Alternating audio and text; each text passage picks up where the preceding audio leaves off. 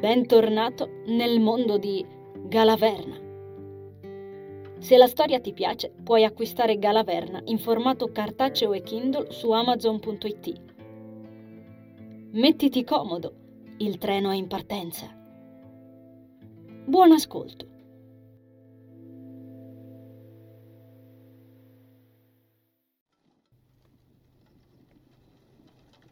La melodia della chitarra di Anisa finì precipitandoli improvvisamente nel silenzio, eccezione fatta per la pioggia.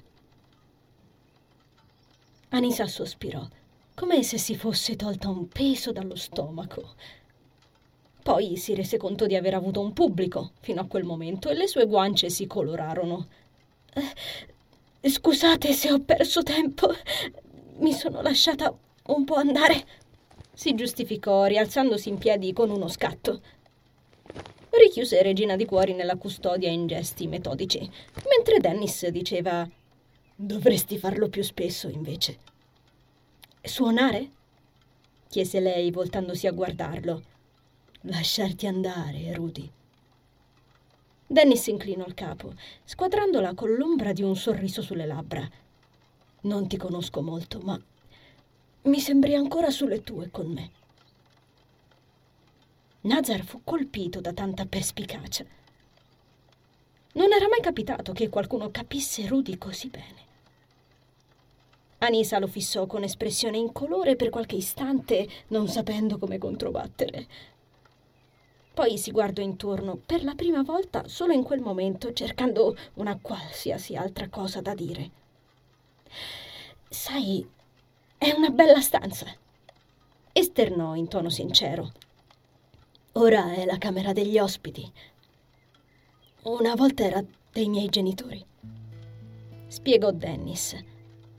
Sembrò una frase che gli costò fatica, ma in quell'istante sentiva di ritrovarsi nella stessa situazione di qualche tempo prima, quando il sogno sul naufragio gli stava facendo avere paura del mare.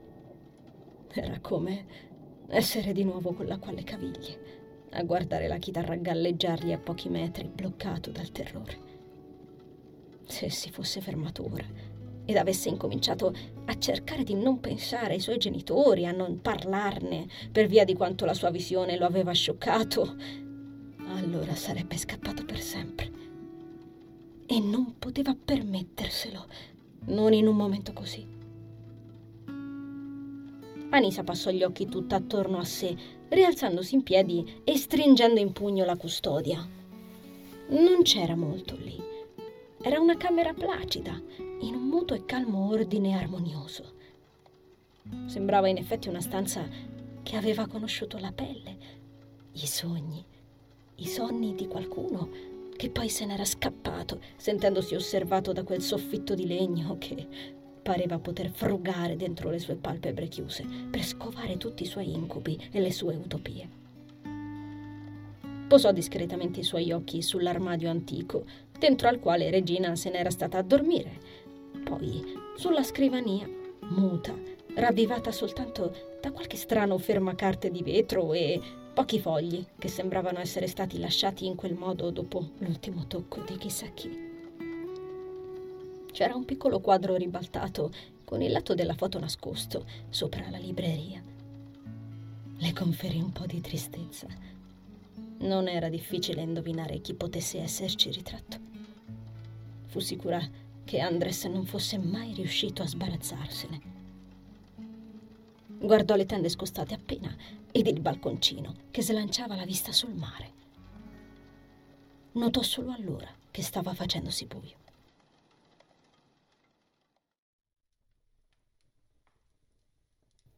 Anisa mangiò con entusiasmo il suo risolatte dopo aver sfilato gli abiti zuppi, cedendo alle insistenze di Nazar.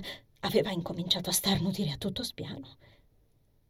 Aveva messo davanti al cammino, ormai scricchiolante, il parca ed i calzini ad asciugare, affiancati dagli anfibi. Se ne stavano beatamente sdraiati su una seggiola a prendere calore, mentre lei attendeva di incominciare la conversazione con Dennis seduta al tavolino del soggiorno. Il ragazzo le aveva prestato, insistendo, un paio di calzini di spugna e delle pantofole che le stavano entrambi larghi, ma la confortavano molto. e le aveva offerto da mangiare, già che Nazar glielo aveva gentilmente chiesto per lei. Onestamente, ora che ci pensava, Dan si stupì del fatto che ad uno come Rudy servisse mangiare. Adocchiò Anisa imbrattarsi le labbra con il contenuto della vaschettina, tenendosi il volto un po' irsuto poggiato ad una mano. Lei aveva i capelli arruffati e le guance avevano ripreso un po' di colore, facendole sembrare gli occhi ancora più chiari. Vicini com'erano, lo sprazzo di blu in quelle iridi era ben visibile adesso. Dan cominciò a chiedersi se non fosse per caso stato in seguito alla sua unione con Nazar che avessero parzialmente cambiato colorazione. Quell'accenno di blu pareva parlar chiaro, d'altronde.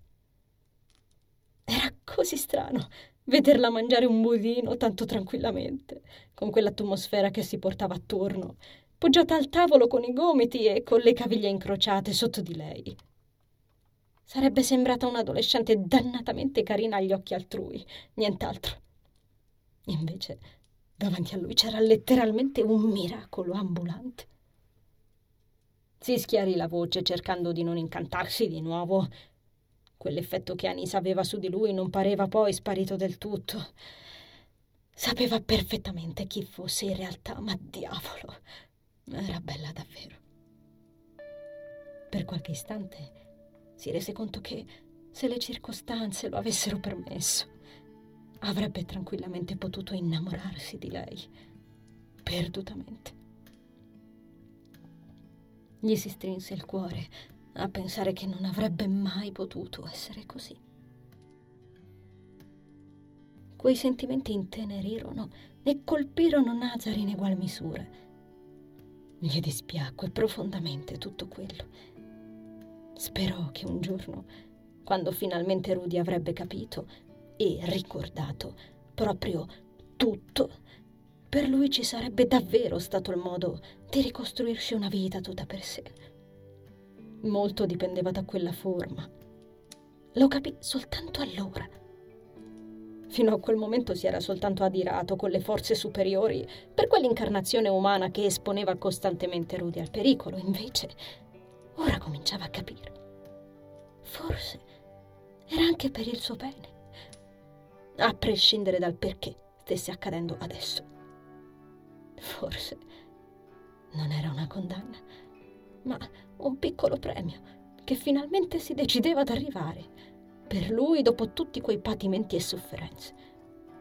E forse l'unico modo che aveva per ricordarsi di Zaccaria. Era stato ingenuo a non pensarci prima. Non è che ti rovini l'appetito, vero? Ho intenzione di invitarti a pranzo. Dennis indicò il vasetto di plastica dove Anisa teneva infilato il naso e lei lo guardò Devi solo impedirmi di mangiare tutti i vasetti che hai in frigo. In quel caso c'è una possibilità su mille che io riesca a pranzare. Anisa sollevò il budino. Percepirono Nazar ridere in quel modo tutto suo. Anisa raschiò il fondo del vasetto, intenzionata a far fuori tutti e i 140 grammi. Chissà quando le sarebbe ricapitato. Era squisito, quel maledetto risolatte. Era da aggiungere alla lista delle cose che le sarebbero mancate, pensò. Poi lo scostò di lato, dopo aver accuratamente leccato il cucchiaino. Ce lo poggiò accanto sul tovagliolo immacolato ed incrociò le braccia sul tavolo, guardando Dennis con serietà. D'accordo. Veniamo a noi, Dennis. Lui si posizionò meglio sulla sedia, mentre Uruz tornava a stendersi davanti al fuoco. Vi ascolto. Avrai notato che sta già scendendo la tenebra sull'isola. Attaccò Nazar senza perdere tempo. Il ragazzo girò lo sguardo verso di lui, che era seduto alla sua sinistra dal lato opposto del camino. Il fuoco gli illuminava il volto d'alabastro, rendendo il suo viso impressionante ancora più simile ad una creatura onirica. Dennis e Danisa invece se ne stavano seduti uno di fronte all'altro, spirciandosi di quando in quando ognuno dal suo capotavola. Dan si grattò la nuca. Cosa intendi con tenebra? Pensavo ci fosse più buio solo per il maltempo. Sarebbe bello se fosse così. Esternò Anisa in tono sofferente. In realtà è per via del potere indebolito di Staren. L'energia oscura di questo luogo sta avvolgendo ogni cosa. Che significa? Staren ti avrà spiegato che la Galaverna sta per abbattersi su Coral Marittimo anche per via della sua imminente dipartita. Proseguì Nazar. Anisa riconobbe nel viso dell'amico l'espressione apparentemente incolore ed il tono monocorde che Nazar aveva perso soltanto da poco e che lo aveva accompagnato per la maggior parte del tempo trascorso insieme, subito dopo la rovina di Ravi. Dennis annui. Le cose stanno così. Staren è stato il fulcro sul quale l'intera energia dell'isola è rimasta in equilibrio dai tempi in cui gli Arit sono scomparsi fino ad oggi. Suo è sempre stato il ruolo di portare la luce su questa terra, di allontanare la malignità. Ma tutto ciò è stato possibile soltanto fin tanto che Todorkoi era in sé, non vittima della follia. Anche se ora non parrebbe più influenzato da tale pazzia, è indubitabilmente compromesso e indebolito. I modi di Nazar assunsero di nuovo una sfumatura emozionale. Era atteso. Quell'argomento sembrava costargli la stessa fatica di una passeggiata tra i rovi. Temo di non sapere ancora chi sia Todorkoi, anche se mi è stato nominato. Si infilò Dennis, ma se non ho capito male, ha a che fare con il mare? Todorkoi è il mare, Dennis, disse Anisa. Strinse i pugni sul tavolo. Lui è quell'essere che hai visto nei tuoi sogni sul naufragio. Dennis sentì il cuore correre. Lo ricordava bene distintamente, come se stesse accadendo in quello stesso istante. Sì, quell'entità che si muoveva arrabbiata, scatenando i cavalloni, che era tutto attorno a loro, la cui potenza si sentiva forte e chiara sulla pelle. Questo genere di creature viene definito Lampros, come ti avranno accennato. Creati dagli Arit e dalle bestie divine, salvaguardano e custodiscono gli equilibri del mondo Può trattarsi del bilanciamento di un luogo, ad esempio, o di un oggetto prezioso, di una magia o di mari, fiumi, montagne e vulcani. Riprese Nazar. Semplificando, altri non sono che spiriti guardiani. Come Staren. Sussurrò Dennis. Anisa assentì con un cenno del capo. E le bestie divine? Sono coloro che governano le fondamenta stesse della realtà le linee energetiche dei pianeti, nel caso del drago Kairos, le linee spazio-temporali, il grifone Iwij ed altri ancora. Dan lanciò una rapida occhiata ad Anisa, sentendo nominare ancora il grifone, sperando di non essere notato. Tutte queste creature, congiuntamente, cooperano dal giorno della loro creazione, per favorire l'equilibrio e l'armonia dell'intero pianeta Terra. La successiva domanda di Dennis sorse spontanea ed entrambi la stavano attendendo. Com'è possibile allora che un essere tanto potente come Staren stia morendo e che Todorkoi fosse impazzito e sia rimasto danneggiato? Uruz lo sbirciò, muovendo un orecchio. Si diede una grattatina con la zampa posteriore e scrollò il capo a tutta velocità per liberarsi da un po' di fuligine che gli era finita sul muso. Anisa prese fiato. Riacchiappò il cucchiaino, tanto per fare, e lo rigirò tra le dita, ponderando una risposta. Alla fine esternò. Nella nostra teoria la stessa potenza oscura e sconosciuta che ha incominciato a mandare in rovina Ravi dopo la nostra partenza potrebbe essere coinvolta in tutto questo. Nazar percepì ancora il senso di colpa serpeggiare nel petto di Ruti avvertì il dolore per la sorte di quell'isola. Anche questa volta prese la mano di Anisa e la tenne stretta. La ragazza continuò a giocherellare col cucchiaino con la mano libera, mentre Dennis si prendeva qualche momento per riflettere. ricordò Banjuk, che, disperato, chiedeva al mare perché stesse facendo tutto quello mentre la nave veniva divorata dalle onde. Perciò questa potenza oscura avrebbe fatto impazzire Todorkoi. Indovinò. Nazar distolse lo sguardo da Nisa e riprese a fissare Dennis. Potrebbe trattarsi dell'unica spiegazione plausibile per la quale un Lampros abbia sterminato i suoi stessi creatori. Ci fu un'altra pausa, nella quale l'uomo fissò il fuoco con la stessa espressione che il ragazzo gli aveva visto nella camera poco prima. Ma stavolta le emozioni che fuoriuscirono da Nazar furono molto più pesanti, tormentose. Sia lui che Anisa le sentirono e furono così intense che percepirono tutte le ossa far loro male. Oltre a ciò, potrebbe aver avuto il medesimo influsso su Banjuk. Dennis deglutì, ripensando a come era quella creatura quando cercava di proteggere il suo popolo sulla nave e da come fosse trasfigurata quando trafiggeva il braccio di suo padre. Il che potrebbe spiegare la ragione per la quale ha tentato di ucciderti quando eri ancora un bambino, Dennis. Anche se sospetto ci sia dell'altro dietro, che non comprendo ancora. Nazar strinse un pugno nella mano che teneva abbandonata sul tavolo. Quelle vibrazioni di rammarico che stavano già percependo parvero aumentare di intensità. L'uomo sembrò far fatica a proseguire. Fissava il falò. Uruz uggiolò, forse avvertendolo. Si spostò dal caminetto ed andò ad appoggiarglisi sotto le gambe. A quel punto il volto di Nazar parve distendersi di poco e la sensazione opprimente si affievolì. A Dennis sembrò che, tra le altre cose, quei non detti di Nazar e quei silenzi inspiegabili nascondessero un'apprensione su qualcosa che teneva per sé. Si chiese di cosa si trattasse. Perché la nascondesse? Indovinerai da te che questa potenza maligna è riuscita a penetrare l'isola in quanto Todorkoi era fuori di sé. E quando si è scontrata con il guardiano è stata temporaneamente scacciata, riducendolo in quello stato. Si introdusse a Nisa, aiutando Nazar. Strinse il manico e guardò il proprio riflesso che la fissava a testa in giù dal cucchiaino.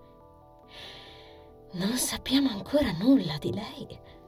Eppure il suo vigore è tale da aver mandato in rovina Ravi, nonostante la forza degli Arit, da manipolare un Crucian ed un Lampros e da eliminare quasi al primo colpo il guardiano dell'isola. Serrò la mandibola. Sentì la stretta di Nazar aumentare. E così Banjak potrà avere la sua vendetta irragionevole per aver perso la sua gente. La ragazza schioccò la lingua e il suo riflesso assunse un'espressione fosca. Povero stupido diavolo. Quindi questa energia oscura starebbe condizionando Banjuk. Oppure è il contrario del lui che sta volutamente approfittando di lei per i propri scopi? Chiese Dennis. Anisa restò in silenzio per un momento. Esistono entrambe le possibilità. Ma da dove sarebbe arrivata tanta oscurità? Non si sa. Dennis percepì la propria energia da lucente agitarglisi dentro con collera. Davanti ad una storia del genere si era aspettato di provare timore o paura e invece no. Era incazzato a morte. Di colpo non gli interessò più cosa ci fosse realmente dietro, voleva solo trovare Banjuk ed aprirgli un buco in faccia di quelli belli grossi. Ricordò il consiglio di Staren quando percepì saettare in lui quella furia. Doveva mantenere il controllo. Prese un respiro profondo, ascoltando i crepiti del fuoco e la pioggia che batteva sulla porta d'entrata. Quindi che succede adesso? domandò ancora. Pioverà per qualche tempo. rispose Nazar con un tono che parve tetro e spossato. Non smise di guardare le fiamme. L'acqua cadrà dal cielo fino a che le temperature non scenderanno tanto da assiderare l'intera isola. Il mare diverrà un tappeto di ghiaccio ed il buio ammanterà totalmente questo luogo, molto più di adesso, fino a che il sole non riuscirà a tornare a splendere. Dennis era brividi. Le Nicta passeggeranno tra di noi, nutrendosi delle paure, dei turbamenti e della furia della gente. E le persone incominceranno ad uccidersi tra loro ed a morire. Il ragazzo digrignò i denti rabbiosamente. Uno spasmo gli scosse l'intero corpo. Non l'avrebbe permesso toccò il pugno che Nazar aveva stretto sulla tovaglia. Lui si voltò a guardarlo, sorpreso da quel potente afflusso di energia.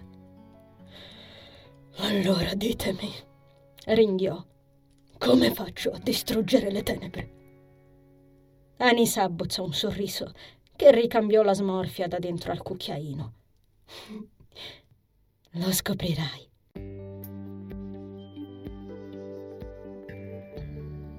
Caro viaggiatore, grazie per aver ascoltato l'episodio.